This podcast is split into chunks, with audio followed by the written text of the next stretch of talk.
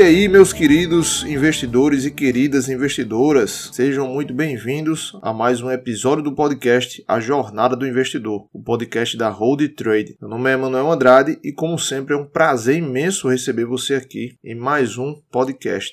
E cá estamos no sétimo episódio da jornada, que é intitulado Seu Primeiro Desafio Entender um pouco da história da poupança e o seu papel na vida das pessoas. Considero que seja um dos episódios mais importantes até agora, porque a gente vai abordar um pouco da história da poupança, entender qual é o papel dela, como ela surgiu, será que ela é um investimento, será que ela serve para a pessoa se aposentar, Será que ela tem de fato algum papel relevante na vida do investidor? Então, essas e outras perguntas eu vou tentar responder aqui neste podcast, tranquilo? E então, preparados para darem mais um passo nessa jornada do investidor? Vamos embora!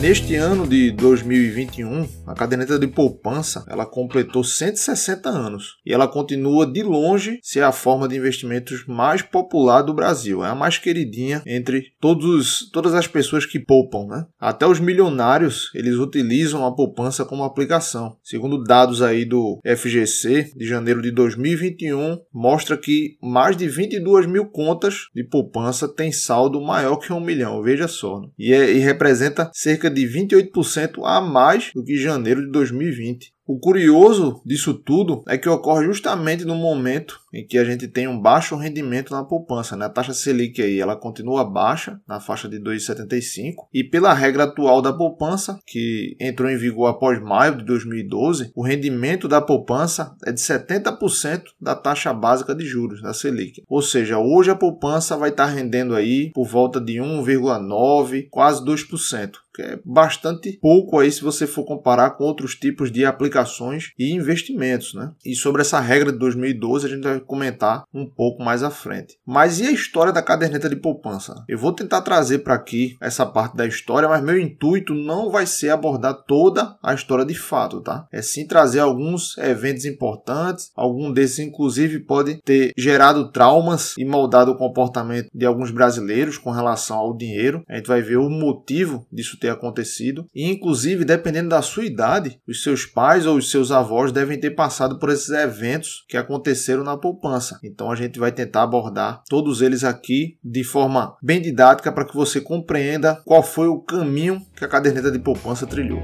beleza?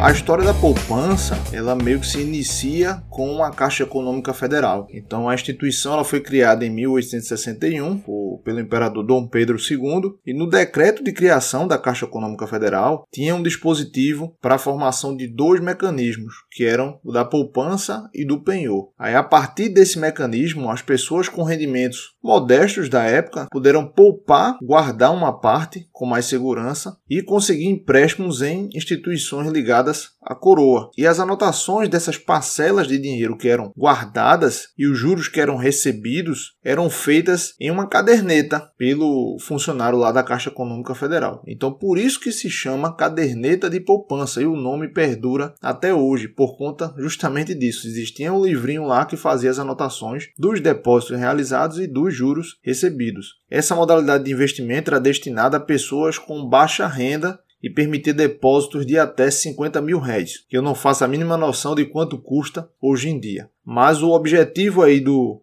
imperador Dom Pedro II e junto com a sua equipe econômica lá na época era justamente fazer com que a população pudesse ter uma reserva de dinheiro para caso precisasse em algum momento, né, como se fosse uma reserva de emergência, em algum momento de crise. Porém, a poupança ela foi muito mais além disso.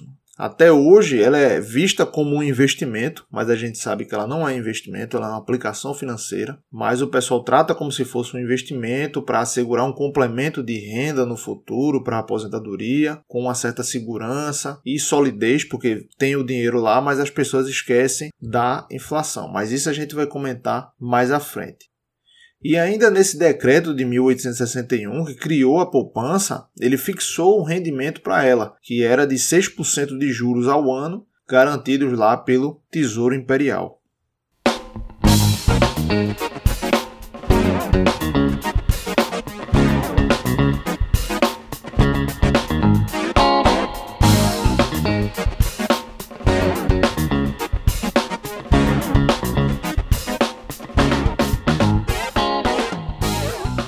Falamos aí da criação da poupança, vamos falar agora um pouco sobre os fatos históricos que rondam aí essa aplicação financeira que é a queridinha do brasileiro. Né? No ano de 1871, as pessoas escravizadas elas tiveram acesso legal à poupança. Isso ocorreu através de uma lei da época e ela permitia que o escravo pudesse poupar as doações que recebiam, ou herança, ou juntar uma renda que eles obtinham através da, do trabalho, né, para comprar a sua libertação na época. E a aprovação dessa lei foi ligada às pressões pelo fim da escravidão no Brasil. Então, os escravos só passaram a ter acesso à poupança em 1871, enquanto que a poupança ela foi criada em 1861. Então, 10 anos aí à frente. Porém, nesse caso aí, para abrir a caderneta, o escravo deveria ter a anuência do seu dono. Inclusive, a caderneta era feita no nome dele. Então não tinha uma liberdade de fato, né? O escravo ele podia fazer essa poupança, podia utilizar a poupança, mas era no nome do dono, né? Inclusive isso aí podia até acontecer do dono acabar dando um golpe no escravo, pegando o dinheiro dele, enfim, provavelmente deve ter acontecido na época, mas os escravos ainda não tinham essa liberdade de investir em nome deles para poder assegurar segurar e garantir que esse dinheiro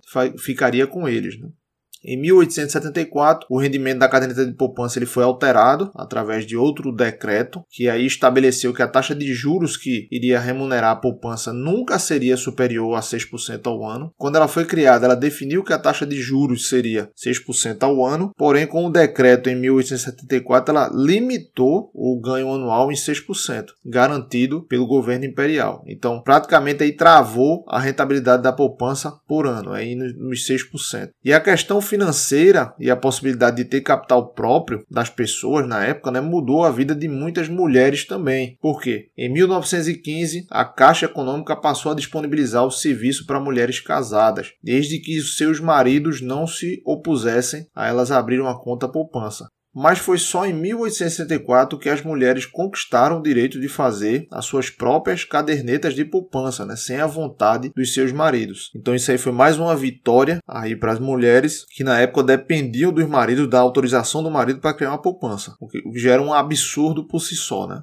E conseguiram em 1934 ter uma certa liberdade com relação a esses depósitos na poupança. Ainda no ano de 1934 teve um outro decreto que foi uma parte importante do funcionamento da poupança. A remuneração dos depósitos lá que eram feitos passou a ser fixada pelos conselhos administrativos da Caixa Econômica e eles também limitaram em 6% ao ano, não deveria ultrapassar esse valor. Já em 1964, ou seja, 30 anos depois, foi criada a chamada correção monetária, que era uma taxa que servia para proteger a caderneta de poupança da inflação na época. Para você ter noção, a inflação nessa época aí de 1964 girava em torno de 91%. Imagine aí uma inflação de 91%. Hoje em dia a gente tem inflação tentando controlar ali na faixa dos 4, 5%. Imagine a 91%, né?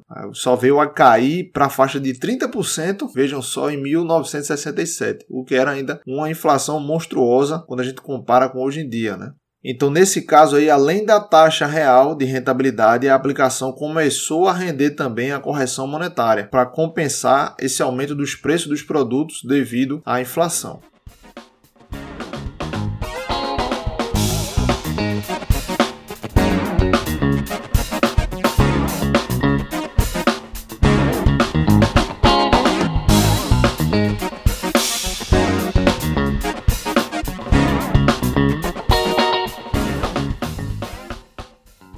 Já em 1980, por conta dos índices de inflação altíssimo novamente, veja, teve problema de inflação na década de 60, em 80 assolou novamente. Essa correção monetária passou a ser diária, criando o que se chama de aniversário da caderneta de poupança. Você deve estar ligado porque quando você deposita o seu dinheiro na poupança, ela tem um aniversário. Aquele depósito ele vai render após o aniversário dela. Nessa época, o aniversário era meio que uma correção diária até chegar a data data de fato que completaria os 30 dias que seria o aniversário do depósito. Né? Mas hoje em dia você não tem uma correção diária, tanto é que se você sacar antes do aniversário daquela parcela que você depositou, você não tem o um rendimento. Então tem que ter muito cuidado nisso aí. E para o cenário da época, voltando para cá, né? Nessa época de inflação alta na, na década de 80, você tinha um, um cenário que se chamava de estagflação, que é quando você tem uma inflação muito alta, mas você tem uma diminuição da atividade econômica, praticamente uma recessão. E com isso você tem altas taxas de desemprego. Então, somado todos esses problemas de inflação e baixa taxa de emprego, né?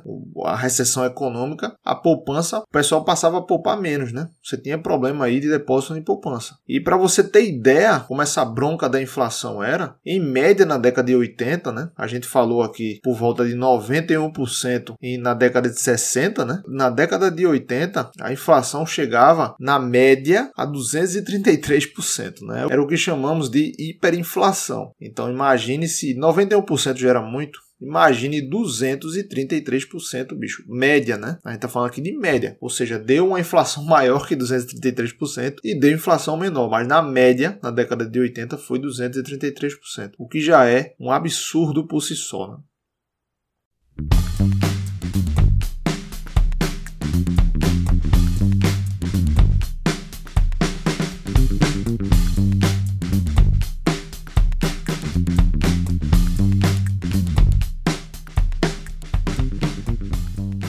Nos anos 90, aí foi mesmo que a inflação decolou, bicho o negócio ficou feio. A variação anual de inflação no, nos anos 90 chegava a 499%, ou seja, o dobro praticamente da média do que a, acontecia nos anos 80. Veja que inflação é um bicho que assola o brasileiro e isso trouxe uma série de transtornos para várias pessoas que vivenciaram essa época. Por isso que muita gente foi afetada de certa forma, a parte da educação financeira e a forma de lidar com o dinheiro, devido a esses eventos de inflação e fatalmente propagou para os seus filhos também. Por exemplo, os meus avós viveram essa época de alta de inflação. Os meus pais também viveram essa época de alta de inflação. Então a relação com o dinheiro que eles têm é diferente com a relação com o dinheiro que eu tenho atualmente, porque eu não peguei uma taxa de inflação dessa, né? Apesar de eu ter nascido em 86, eu não não vivenciei economicamente, de fato entendendo o processo dos anos 90 com relação a essa inflação altíssima. Mas voltando para cá para as partes de fatos históricos,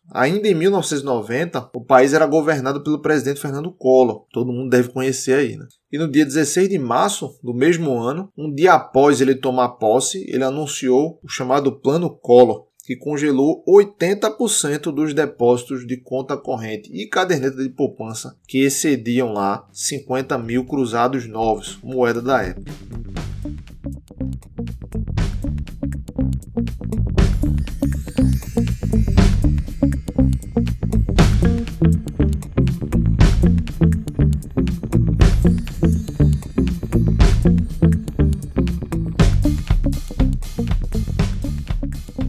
E esse bloqueio aí ele durou mais ou menos 18 meses. Aí aqui as pessoas perderam mesmo poder de compra, né? Por quê? Porque com o dinheiro bloqueado na poupança e a inflação galopante, quando as pessoas puderam sacar após esses 18 meses, o dinheiro já não valia mais nada por conta dessa desvalorização da moeda. Tanto é que tem, você vê aí às vezes no jornal, não sei se ainda tem, mas eu cheguei a ver uma época alguns ressarcimentos aí devido a esse problema do plano Collor, né? As pessoas aí que tomaram um fumo imenso por conta desse bloqueio, né? Então foi uma situação bastante complicada na época e que muitas pessoas ainda têm medo da poupança, inclusive, né? Por conta disso, tem medo de congelarem o dinheiro que tem na poupança. Isso acontece mais com pessoas mais idosas, né? Ou com os filhos das pessoas mais idosas que vivenciaram isso. Então, preferem ter o dinheiro em mão, ou dinheiro guardado debaixo do colchão, como falavam, né? Ou dinheiro em bens. Não querem ter na poupança porque tem medo de congelarem novamente. Mas isso é uma, uma possibilidade completamente remota, porque por lei, por dispositivos de lei, é impossível de se realizar outro tipo de ação como essa de bloqueio de poupança. E para a gente fechar, no plano real é que causou uma grande mudança na economia brasileira, não é verdade? E a poupança ela não ficou de fora. E foi durante a implementação dele, do plano real, que obteve-se a maior rentabilidade já registrada na poupança, que foi de 51% no mês para os resgates que foram feitos em 4 de maio de 1994. Já imaginou aí uma poupança rendendo 51%? Agora, claro que a inflação na época era bastante alta, né? Mas essa foi a maior rentabilidade já registrada na poupança durante toda a sua história.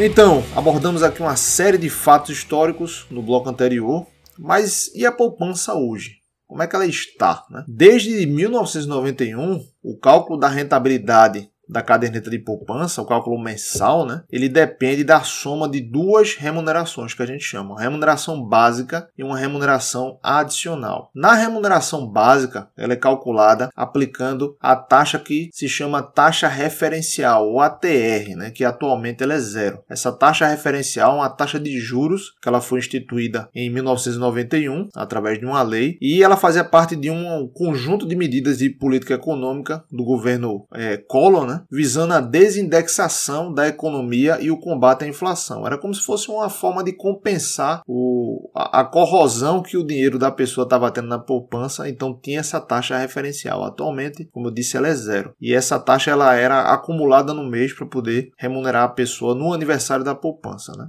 Essa que eu falei foi a remuneração básica. Tá? A remuneração adicional, ela desde 2012, ela sofreu uma mudança. Né? Ela vai depender da data do depósito, que foi feito lá na poupança, que a pessoa fez na caderneta de poupança, e da meta anual estabelecida para a taxa Selic, o Banco Central define. Né? Então, se o depósito na caderneta de poupança ele foi realizado até 3 de maio de 2012, que é o que se chama poupança antiga, a remuneração adicional é de 0,5% ao mês. Agora, se o depósito for realizado a partir de 4 de maio de 2012, é o que a gente chama de nova poupança, aí ele vai depender da meta anual da taxa Selic. Como assim? Se a meta anual da taxa Selic for superior a 8,5%, atualmente a gente está em 2,75%, então se ela for superior a 8,5%, a remuneração adicional da poupança é de 0,5% ao mês. É como se ela funcionasse como antiga poupança caso a meta da Selic seja acima de 8,5%. Agora, se a meta anual da Selic for 8,5% ou inferior, aí a remuneração da poupança muda. Essa remuneração adicional vai ser de 70% do valor estabelecido como meta anual para a Selic. Então, como eu falei no início do podcast, poupança hoje em dia, como a Selic está 2,75%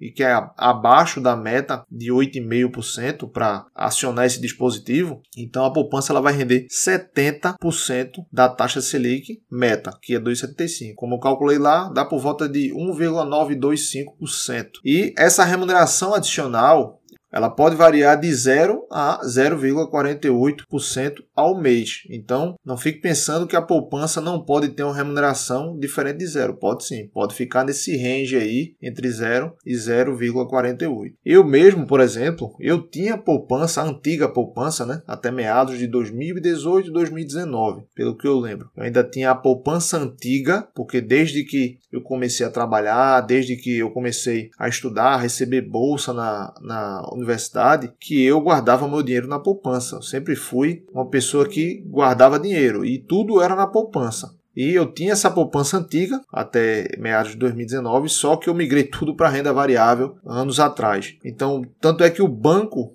ele tinha duas variações de poupança. Eu lembro até hoje, no dia que eu fui fazer um depósito na poupança, quando aconteceu, logo quando aconteceu essa divisão, logo após 4 de maio de 2012, logo após isso eu fui fazer um depósito no banco. Aí quando eu fui escolher o depósito na poupança, eu vi que tinha uma variação lá, variação 51, que era essa nova poupança. E ela estava zerada. E eu fiquei meio que desesperado no momento, porque eu pensei que a poupança tinha roubado meu dinheiro, que tinham zerado tudo lá, né? Mas na verdade era porque tinha uma nova variação, que era essa variação que chamou de 51, lá na, na conta do Banco do Brasil, e tinha a variação 01, que era a conta antiga poupança, né? E você não podia podia mais depositar nela. Todos os depósitos a partir desse, dessa data específica de maio lá de 2012, eles iriam para a variação 51. Então, isso daí eu presenciei e você via a diferença de rentabilidade de fato, que a nova poupança ela rendia menos que a velha poupança, devido justamente a essa taxa Selic e esse dispositivo que mexia com a rentabilidade delas.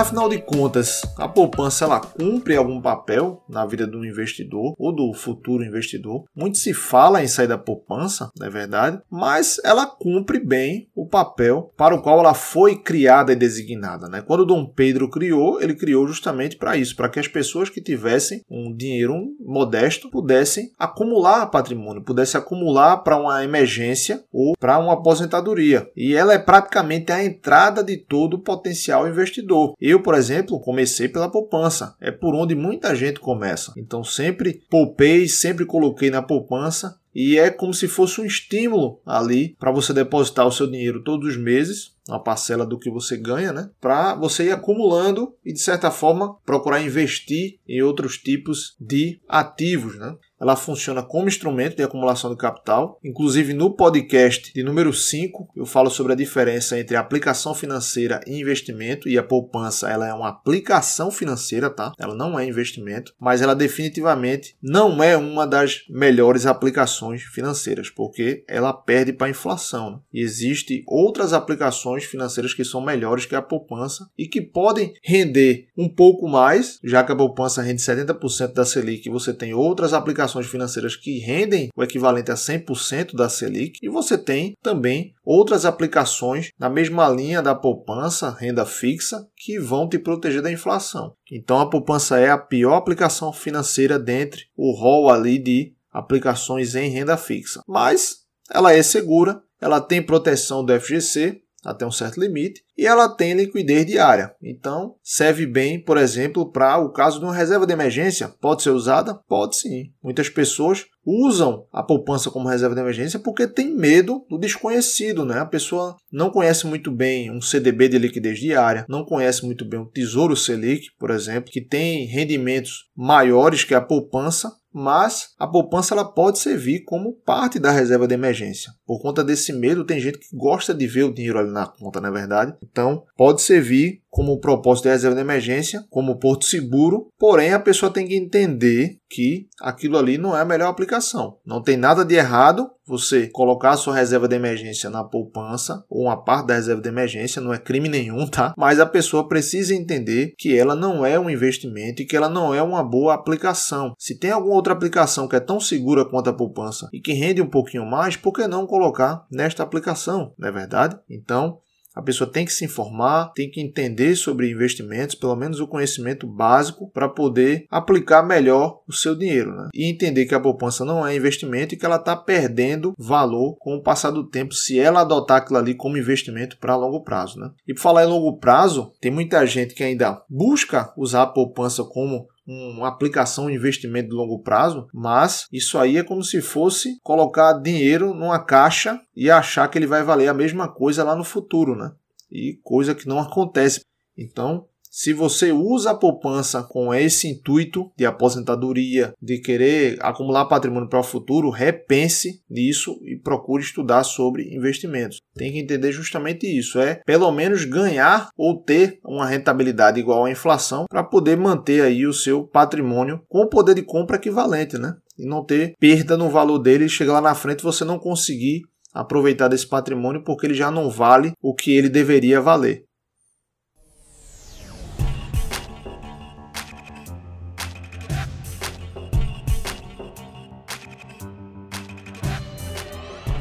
Então, pessoal, encerramos por aqui mais um episódio do podcast. Hoje você realizou sua primeira missão, é o que a gente chama nos jogos de quest, né? E foi conhecer a poupança. Parabéns aí pelo sucesso nessa sua missão. Espero que vocês tenham entendido o papel da poupança na sua vida, por exemplo, e na vida de outras pessoas, já que ela tem um papel e ela cumpre muito bem esse papel. E se você não me segue ainda nas redes sociais, sinta-se convidado a me acompanhar e não perder conteúdo que é publicado tanto no Instagram quanto no Twitter, quanto no YouTube, enfim. No Instagram e no Facebook você pode procurar por holdtrade. Eu vou deixar os links aí na descrição do podcast, tá? No YouTube é a mesma coisa, é youtube.com/holdtrade. Então se inscreva lá e ative as notificações e todos esses links, como eu falei, vão ficar na descrição do desse episódio. E para a gente fechar, vamos para as lições do podcast de hoje, como eu sempre faço aqui. Né? Vimos que a poupança foi criada com um ótimo propósito e passou por diversas modificações ao longo da história. Né? Então, muita gente passou por traumas ao longo do tempo, sofreu com inflação galopante nos anos 80, 90. Ela foi congelada, lascou muita gente por conta disso, que teve a grana derretida pela inflação. Então, tudo isso acaba refletindo no comportamento das pessoas em lidar com o dinheiro principalmente os brasileiros que passaram por essas situações e que propagaram para os filhos também, né? Mas mesmo assim, após tudo isso, a poupança continua aí firme e forte e é a aplicação queridinha dos brasileiros. Para você ter noção, segundo os dados da Ambima de 2019, a poupança é conhecida por 90% dos brasileiros e é usada por cerca de 84% deles. Então, ela cumpre bem o seu papel, estimulando as pessoas a pouparem, a acumular reserva, seja para uma emergência ou para alguma outra atividade. Mas lembre-se sempre que poupança ela é a pior aplicação financeira, né? Você tem procurar por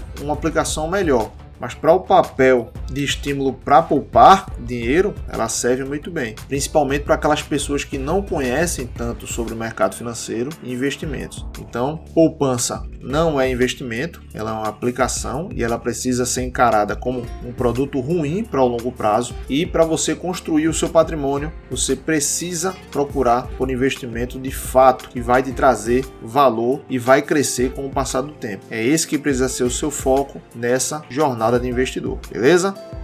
Eu me despeço por aqui. Um grande abraço para vocês, meus queridos e minhas queridas que chegaram até aqui ao final do podcast. Fiquem com Deus e nos vemos nos próximos episódios. Até mais. Tchau, tchau.